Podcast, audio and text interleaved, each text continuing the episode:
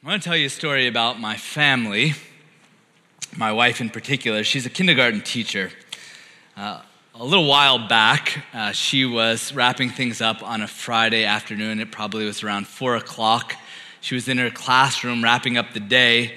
Uh, it had probably been a long but a good day. She teaches 13 uh, junior kindergartners, 10 boys and three girls, if I got that right. They're four and five years old and she was she was concluding her day she was wrapping it up and on the wall were hanging these 13 paintings of the Eiffel Tower probably looked a little bit like green and brown smudge marks. But they had been reading a book about the Eiffel Tower and the children had painted those and they were hanging on the wall and at that moment into her classroom came this boy that was from the next grade up senior kindergarten and he, he looked on at those paintings and he said to her, That one's terrible.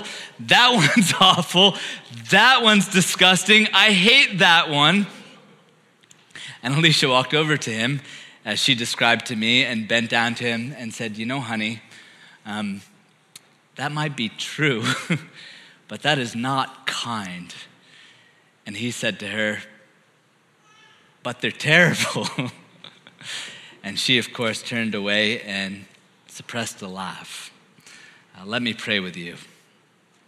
Our Father in heaven, as we think about kindness and Christian kindness this afternoon, uh, I would ask of you, Father, that you would graciously pour out your Spirit on us. Father, I ask you that you would forgive us um, even today as I look back, I can think of the ways that I have failed in this. My family can think of the ways that I have failed in this. And Lord, I, I would guess I'm not alone in that. So, Father, would you meet us now with your forgiving grace? And God, would you pour out your spirit in such a way that we are reminded of what you call us to in the gospel, but God, that we're also delighted in that and desire that and believe that it is possible because of all that you have done for us and the kindness that you have shown to us that has been so undeserved by us. So work in us, we pray, God, in Jesus' name. Amen. Would you open up with me to Ephesians chapter 4 to verse 32?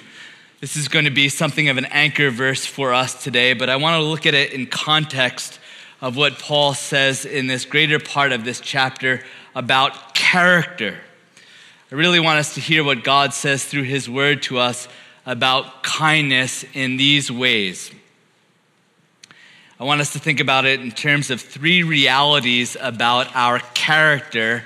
And let me just give you those to you up front. Here's the first you will be kind. I want to think about what God will do with us one day. The second is you must be kind, and I want to reflect on what God calls us and commands us to now. And the last is you can be kind. And there we'll think about how God has shown us kindness as Christians and how that kindness motivates our kindness and enables us to be kind to any and everyone. So let's read this first section here that I want to look at and think about this first aspect of our character. You will be kind.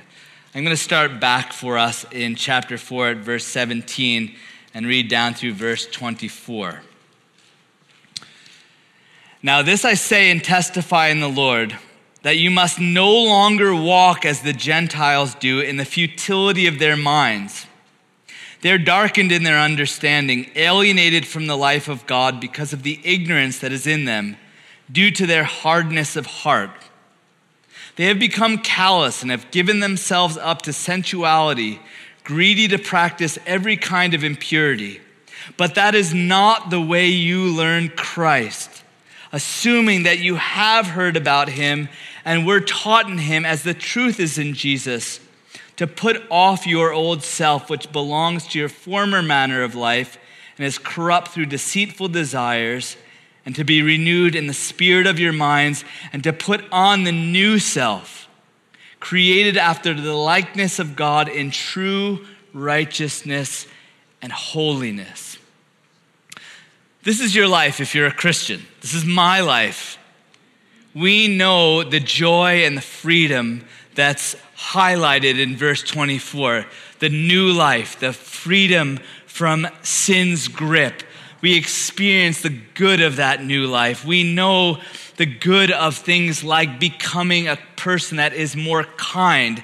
And yet, on the other side of things, don't we also know the frustration, discouragement, and guilt of our sin? that we still need to put off the old man or the old woman, and that we can be pretty unkind at times, or if that's not a struggle for you, pretty sinful in other ways. What verse 17, where we began, just bluntly assumes is true for us. We can say, we're Christians, praise God, we have a new life God has changed my heart, and that is true and sincere and real. And yet, we don't just need to hear, keep up the good work. We also need to hear in some areas, stop. That's why God, through Paul, commands these Christians here to not walk like the other Gentiles, the other unbelievers around them do. But let's look at that in the bigger picture. In the context of Ephesians and more importantly, or, or just as importantly, in the bigger reality of our lives. I want you to look a little beyond this at what Paul writes in Ephesians 5 25 to 27 here.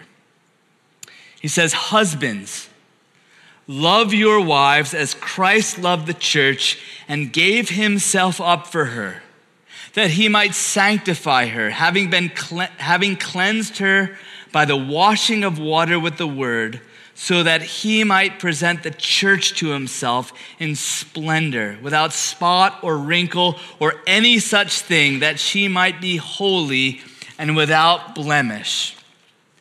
I love in this exhortation how Paul just assumes this great reality that we can't lose sight of as Christians. And when we think about kindness, we can put it this way we will be kind. We will be kind and faithful and patient and pure. There will be a real day, won't there, where there will be no more wrinkles and no more spots. That is reality. That is who we will be one day, all by the grace of God and the cleansing work of Jesus. That is your reality and mine as Christians. We feel those spots and those wrinkles now. Of course we do. Sin is discouraging and frustrating. It's powerful, but just as surely as you feel it and I feel it, just as surely as you might have felt it today, there's going to be a day when it ends. Your heavenly Father, my heavenly Father, is not okay with us just living like we used to he tells us in his word, in places like here in Ephesians, that when we embrace sin, when we choose things like lust or impurity, when we are angry or lazy, when we choose worldly comforts over dying to self, when we choose unkindness instead of kindness, God's word is that is not how you have learned Christ. It's wrong. But God's grace is going to end that. By God's grace, this is going to end, and it's going to end well. We will be people one day without any spot or wrinkle or any such thing. We will be kind and absolutely so. And praise God for Jesus because he's the one who has done it all. I think if we pause for a moment and we're being real, we probably might say that that seems far off. And yet, the whole Christian life is learning to live in the truth that seems far off, isn't it? So, I want to say to you, I want to say to me, let the future destruction of your sin overshadow the present struggles with your sin you will be a person of pure and perfect character one day. What an awesome description, right? Put on the new self, created after the likeness of God in true righteousness and holiness. That won't just be a future description one day, that will be a real description of our lives. And that reality that you will be that person one day is a reality that we cannot lose sight of. That has to be the context out of which we fight against our sin in the present. That's a reminder, isn't it, of God's commitment to your life and his love for your life. That's a great source of hope that God will do that in us one day. There's lots that we need to hear on the side of no longer live like the Gentiles. And just like in this book, when we think about how we no longer have to live and no longer should live that way, whether it's about kindness or it's about any area of our sin in any day of our week, it really does need to happen within the hopeful and true reality that we will one day be like Christ. We will be kind. We will be without any spot or wrinkle or any such thing. So I want to begin with you today here thinking about kindness and just remembering that, that we really are talking about how God ultimately is committed to our character change. It's what He saved us for, and it is what He is going to do one day. And that is so hopeful, isn't it? Now, I want you to look down at the next section here. And in the context of this first reality, thinking about who God really will make us one day, Let's think about the second now and think about how not just we will be kind, but think about present life and God's command to us that says we must be kind. So let me read verse 25 to 32 for us. Paul says here, therefore, having put away all falsehood, let each one of you speak the truth with his neighbor, for we are members of one another. Be angry and do not sin. Do not let the sun go down on your anger and give no opportunity to the devil. Let the thief no longer steal, but rather let him labor, doing honest work with his hands, so that he may have something to share with anyone in need. Let no corrupting talk come out of your mouths, but only such as is good for building up, as fits the occasion, that it may give grace to those who hear. And do not grieve the Holy Spirit of God, by whom you were sealed for the day of redemption. Let all bitterness and wrath and anger and clamor and slander be put away from you, along with all malice. Be kind to one another, tender hearted, forgiving one another as God in Christ forgave you. When I was praying a while back and thinking about the mini series that I wanted to do in our church in between a series that we were doing, I decided I wanted to speak about character. And, and partly that was because our focus had been on mission for a while, and I felt like my people and, and our church needed to be encouraged, not just in reaching the lost, but in growing in Christ likeness. But even more than that, I really wanted to think about how character and mission came together. It's easy to get focused on one or the other, isn't it? And part of that is personality and character and circumstances. So, so even as we're sort of thinking about this, just ask yourself what about you? What do you value if you consider the priorities and what you work at and what you see yourself thinking about each day as a Christian? Do you know your tendencies? Is it towards sort of more of the, the outreach kind of mission, mission part of the Christian life, or is it the character side?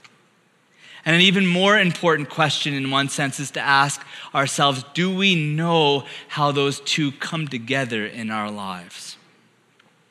Look at the little phrase attached to the command here in verse 32 Be kind to one another. That simple phrase that shows that this command is relational. And of course, we know that about kindness. But if we look up and think about the section that we just read and the different ways it calls us to be people of character, in verse 30, we're told things like, do not grieve the Holy Spirit of God. But then there's this big focus also on character and how it helps instead of hurts. The thief's to no longer steal, but instead he's supposed to help through his doing of what is right that flows out of his character. We're to speak words that no longer hurt, but instead help and build up. What does that mean for mission? It means, in part, that your character is what makes your faith attractive. Your character, my character, is what makes our faith attractive. And of course, Jesus said this often All people will know you are my disciples by how you love one another. If I make it personal and particular and talk about kindness today and think about kindness in my own home, one of the questions my children are always asking themselves is this one of the questions our children all are always asking themselves are Do I want the life my mom and dad have? Do I want to follow Christ? Is the life that they have attractive? Is how I treat my wife? Is how I live out the greatest relationship of my life, where my Christian faith really comes to bear a healthy and a good one, and one that makes my faith attractive to them? Character complements mission, doesn't it? We're saved to be made new, and as we're living new lives of character, the good that comes out of that will be witnessed and experienced by people, and that will draw them to Christ. And the opposite is true, isn't it? That lack of character can get in the way. Praise God that God overcomes that. Praise God that He, he needed to overcome, and I, and I pray will overcome some of that lack of kindness that I know displayed out of my heart even today in my life and my family and my home. Praise God that He saves our kids, not just um, in the good things and through the good things we do, but in, in, in certain ways despite our sin too, doesn't He? But we do want to speak so that others can know Jesus and live in a way so that others will want to know Jesus.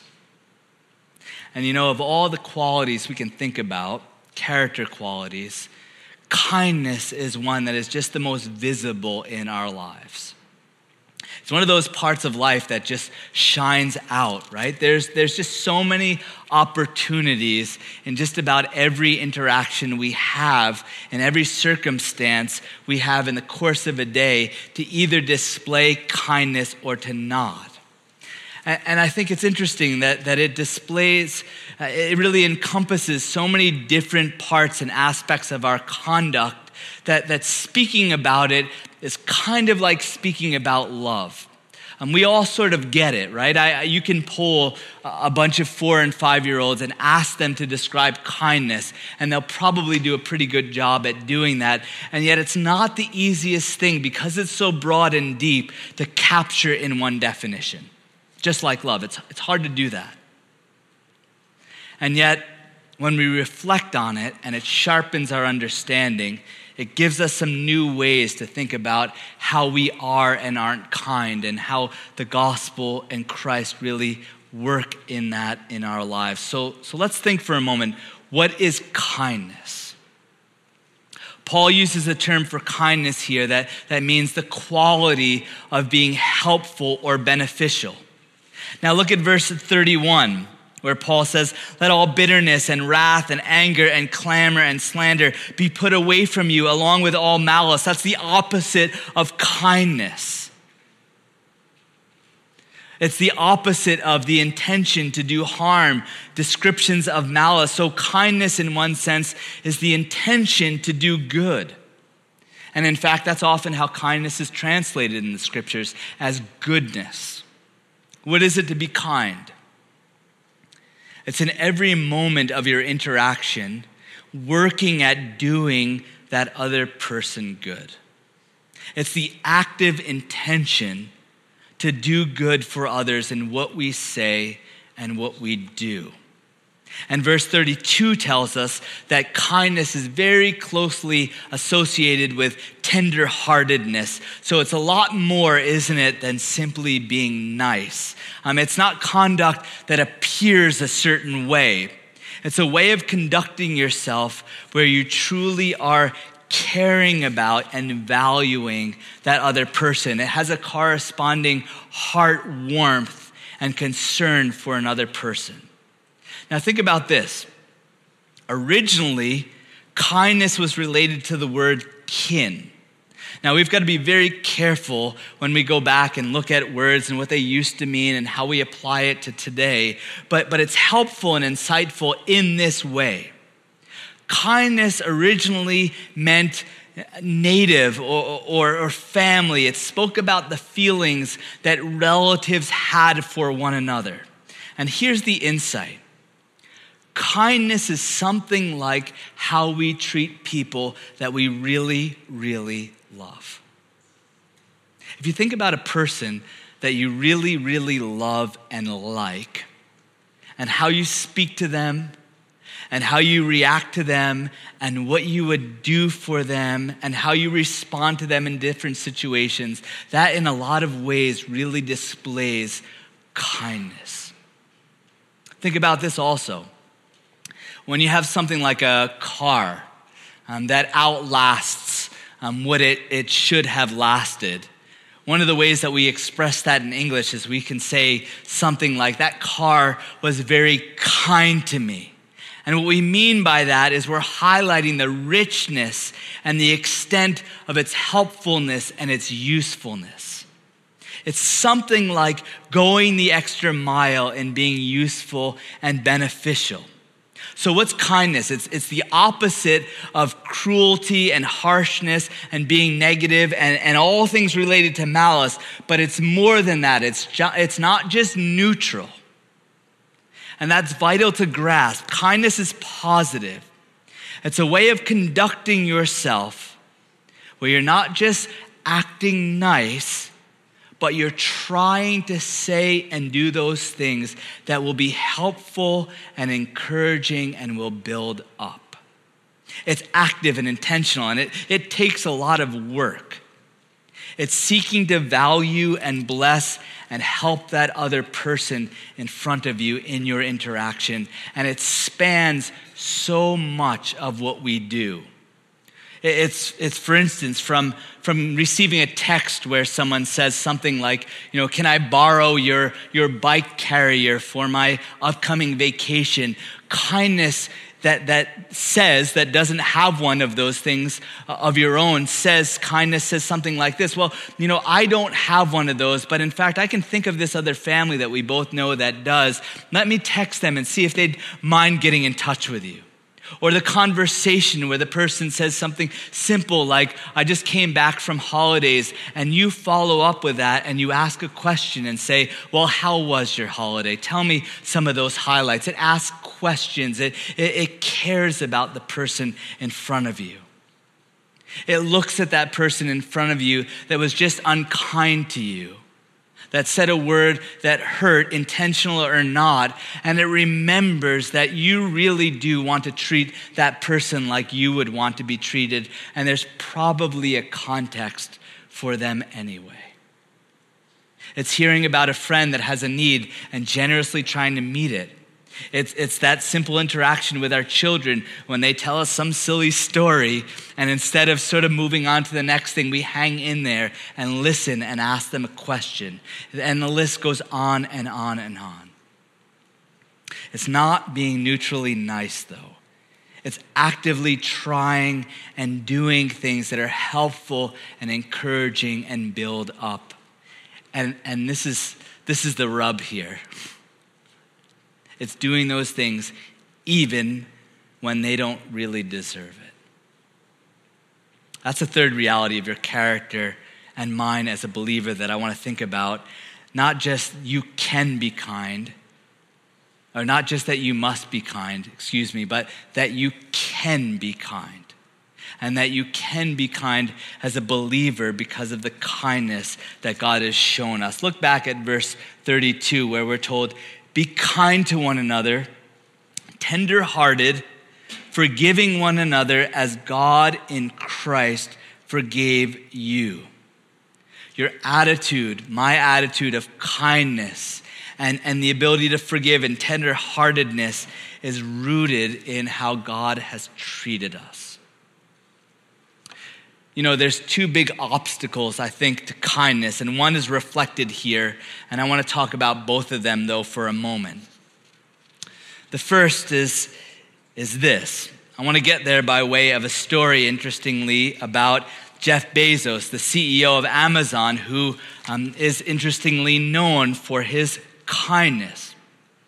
He tells this story about how he was a 10 year old boy and he saw this commercial. Um, some of us can remember commercials like this, stating that every puff on a cigarette shortened your life by this X amount of, of minutes. And of course, um, he was a math whiz. Um, so he began to quickly compute out loud sort of, sort of what that would look like. And he was thinking about his grandmother, who had been a lifelong smoker, and just sort of working this out in his mind verbally out loud, though, and thinking, you know, Grandma, you smoked for this long, and, and this commercial says this. Well, you've taken this amount of time off of your life. And to his surprise, um, Jeff's grandmother began to cry when he announced this, and his grandfather pulled him aside. And instead of getting angry at him, and, and instead of punishing him or disciplining him, he just simply said to him, You'll learn one day that it's much harder to be kind than to be clever. I think one of the big obstacles to kindness can be our desire to be clever and funny and impress and have our voices heard, a lot of things revolved around self. If we search our memory, I think we would see that, that our kindness is often undermined by something with self. The other big obstacle of, towards kindness, of course, is justice. When we're wronged, mistreated, hurt, frustrated, annoyed, inconvenienced, it can be very easy, can't it, to dis- dispense with kindness in some of those harder moments. And I think that's probably the circumstances of this church and th- th- this book where there's all this written about the importance of being this unified Christian community. And then at sort of the apex of the book, they're told don't be angry, don't be bitter towards one another, but be kind and forgive one another as God has forgiven you. One of the things that we do as a church um, as a church that has the blessing of having our own building and is in the city is that we often open up our doors to our community when we're able to. We want to bless them, and we also want them to walk in our doors and walk past our two ways to live tracks in our Bibles and interact with some of us and have the opportunity to hear the gospel. A little while back, a woman walked in uh, going to this, this little rainbow songs class where these little babies sing songs up in our upper room. That sounds um, strangely Last Supperish, but it's just the second floor of our church. Um, but I always hear it above me. Um, she, she walked into our church and she grabbed one of these little pamphlets that's put out by, by counseling ministry. And she brought it over to me and she said, You know, I'm going to take this pamphlet on forgiveness. I've had a really difficult relationship with my parents, and I'm just finding it so hard to forgive them. And I think I said something to her about how it's just profoundly difficult to go through something like that when the people that should love us the most um, are, are, the very people that we're, we're struggling with and, and, and having to deal with these things with. And I said to her, You know, before I came to faith, I really knew some of that. I had a relationship with my stepfather, and, and I had this deep seated hatred towards him. But when I came to faith, that incredibly changed, and that desire to be mean and cruel was lifted. And so was all that weight from carrying around that bitterness and unforgiveness. There was this sincere desire to do him good, and it brought me to the place of kindness. And I'll tell you why because God showed me kindness. He warmed my heart when I didn't deserve any of it, and that changed me. Like Paul says, when the, the kindness and love of God, our Savior, appeared, He saved us not because of righteous things we have done, but because of His mercy. God saw a whole lot of hurt and brokenness and despair in me, a person with no hope of breaking free from sin. So he sent his son to rescue me. And there wasn't any logical reason for him to do that. I didn't deserve his kindness. I had brought that suffering on myself. I turned away from him, went my own way, and, and disregarded him and rebelled against him. But thankfully, God did not treat me the way I deserved. Instead, he was kind. What God did in Christ, that's the greatest, most complete picture of kindness I'll ever know. And if that's not you, in the sense that uh, maybe you are a child, or maybe you're here and you don't know that kindness. You haven't put your faith in Jesus and aren't following him yet. I think that's an insightful description of God and how he has told us about himself that I want you to hear. It's not just that God is good, and he is good, but he's kind. There's a warmth, a concern in his view for us. And the Bible says that kindness is meant to lead us to repentance. Hear that today. If you're not following Jesus, He is kind hearted. His desire is for you to come to Him, to confess your sin, to be in a relationship with Him so that He could forgive you and bless you, even though you do not deserve it. And if that is true of you in the sense that you know God's kindness like I do, let's ask ourselves afresh how can I not want to be kind to others when God has been so kind to me? How can being clever or funny be what I allow my, my motivation to be in moments when it displaces my kindness? How can I not want to show kindness to someone, even when they have been unkind to me? When God has shown me the kind of kindness He has, and when I've been so undeserving. Right? I'm that person, and so much worse when it comes to the kind of kindness that God has shown me. You know, if you're a Christian, through God's kindness, you are free. There are resources in you that are greater than other people's hurts or your own selfishness. And the truth is, by God's grace, by His Spirit, through the gospel, we can be kind. Not simply nice or pleasant or smiling, but true kindness that, that's supernaturally generous and orientated towards the good of others even when they don't deserve it. I want to get really practical with you for the next few moments before we wrap all of this up and think with you just for a few moments about how we really get practical with kindness.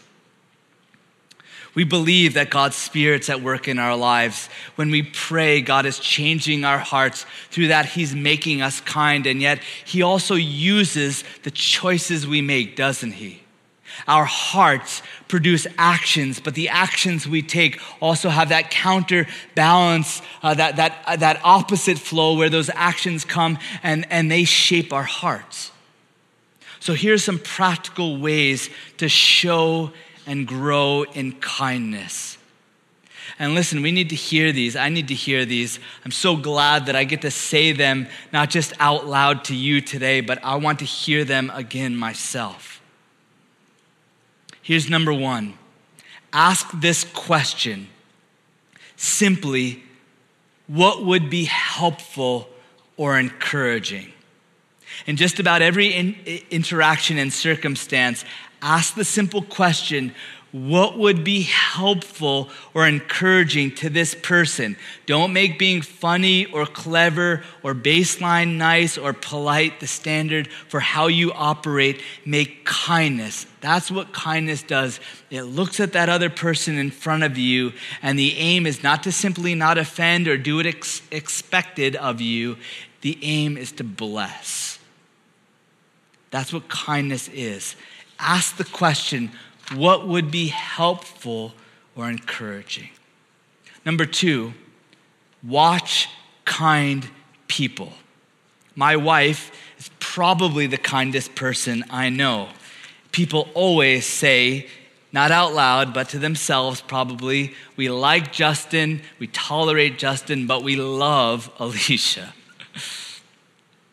Think about the people that you consider kind and how they interact with people, how they listen to people, how they ask questions, how they actively encourage, and they do in a real way smile and offer help and so on, and realize that you want to be like them, that that is a mark of Christian maturity. In some ways, that's part of why preaching about kindness is so hard because it really does um, unearth sin, and not just sin, but also immaturity. It's sinful and it's selfish and it's immature to be unkind. And it's so good to look at others who are living out kindness and imitate them. So watch kind people. Number three, resist the simple urge to make rude fun of people. As one author points out, for some of us, watching sports or talent shows provides an opportunity for airing harsh opinions on physical appearance, ineptitude, or lack of talent. And I want to say, doing that sort of thing about those things or in general develops a habit of unkindness. It's subtle, but it's real and it's powerful. Every unkind joke that goes too far works unkindness in our hearts. Resist that urge to make rude fun of people. Number four, very simple. Again, I keep saying simple. These are simple, but so important. Acknowledge other people's presence. How often do we fail to show others kindness simply because we're too busy to take notice of them or to acknowledge them? It might be rude or it might even go unnoticed to acknowledge someone, but it will not be kind. Say hello when you pass someone this afternoon. When you walk into a room with a few people, greet them. Take the opportunity to be kind in one of the most common parts of life that happens every single day and just acknowledge other people's presence. Number five, share an encouraging word.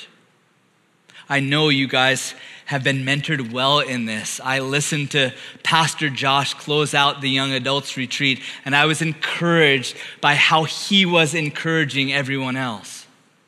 Express good things to people. It's one of the ways to show kindness. It's one of the greatest ways. It takes thought, it takes work, but you don't have to be Josh to do it. It's not going to be as encouraging as when Josh says it, probably but it's worth working at, isn't it? See something and say something about it. That was encouraging. That was good. We all we, we can be so quick, can't we, to point out things that, that are discouraging.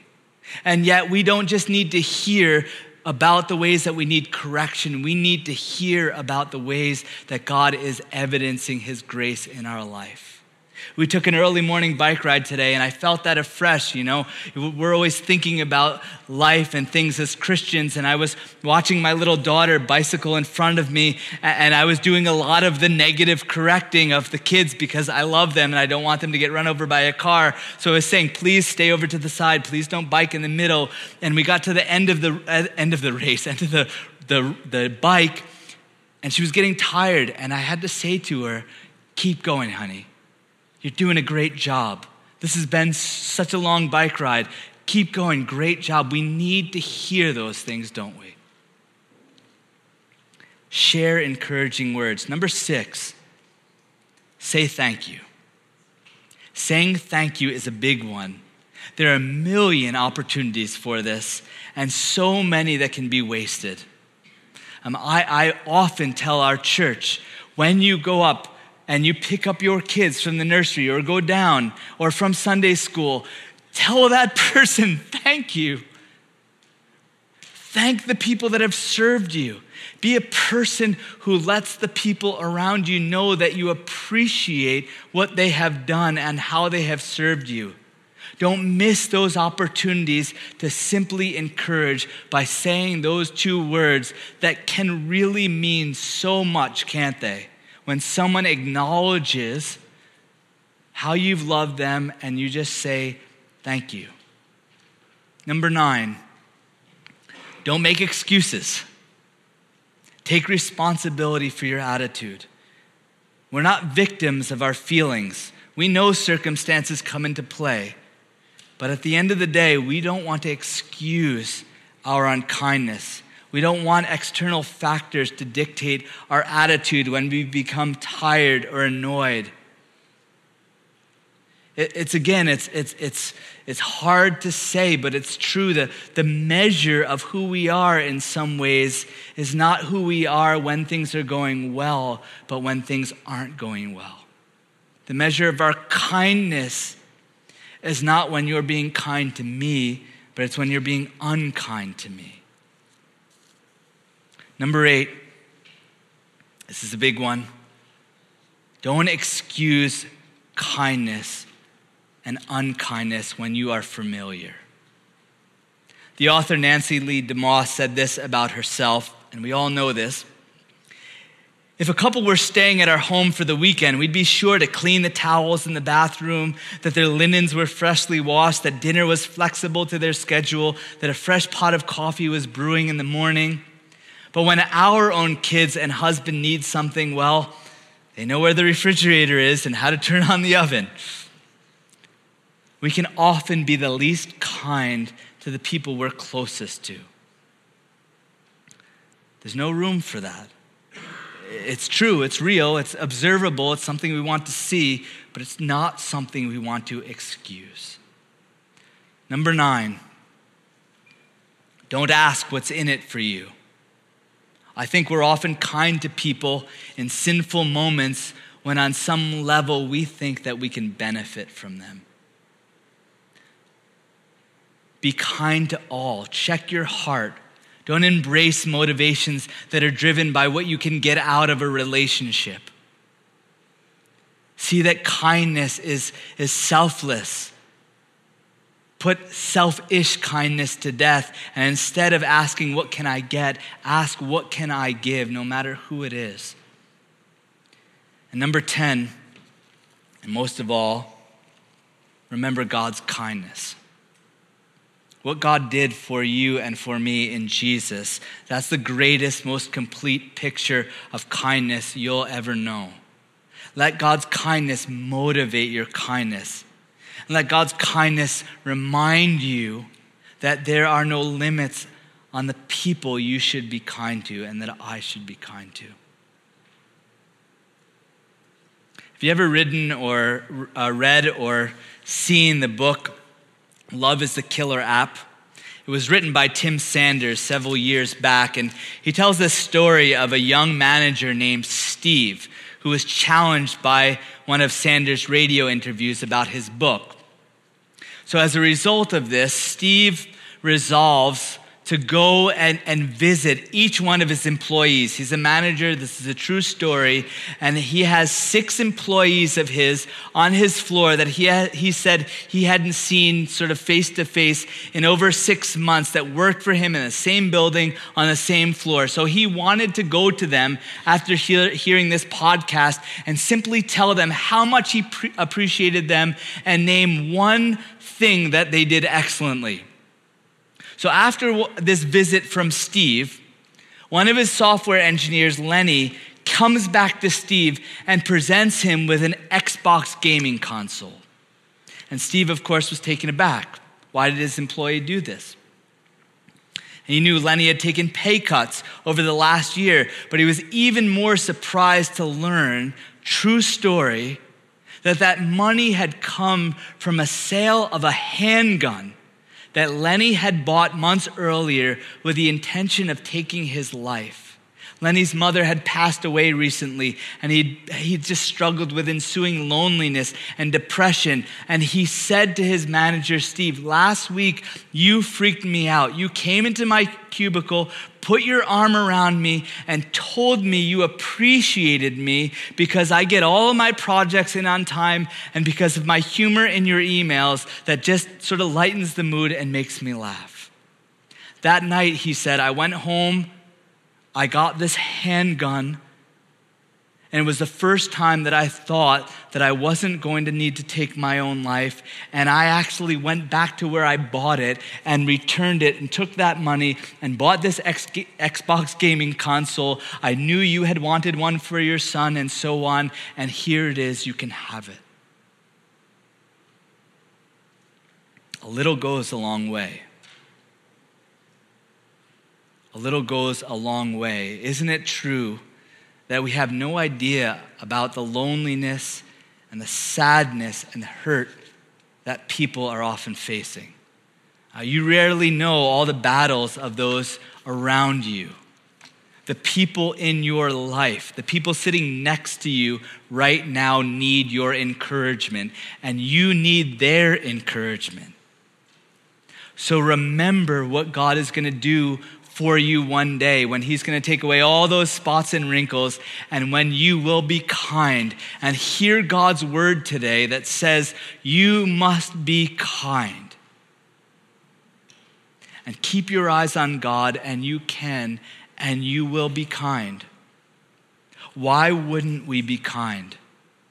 Because we were wronged? Because we were in a bad mood? Because we're too busy to care? Because we're struggling, because we don't feel like it, because that other person doesn't deserve it, in all those moments, let's get our eyes off of ourselves and onto God and His kindness, and let that kindness reshape our hearts and our conduct so that we, we would be kind people. Let me pray for us.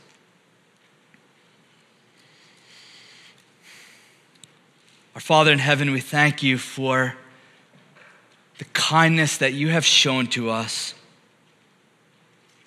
And God, we pray that you would fill our hearts with such a deep sense of that kindness that we would overflow in kindness towards others. And God, we desire that so that we would love the people around us, so that we would adorn the gospel, and so that we would glorify you.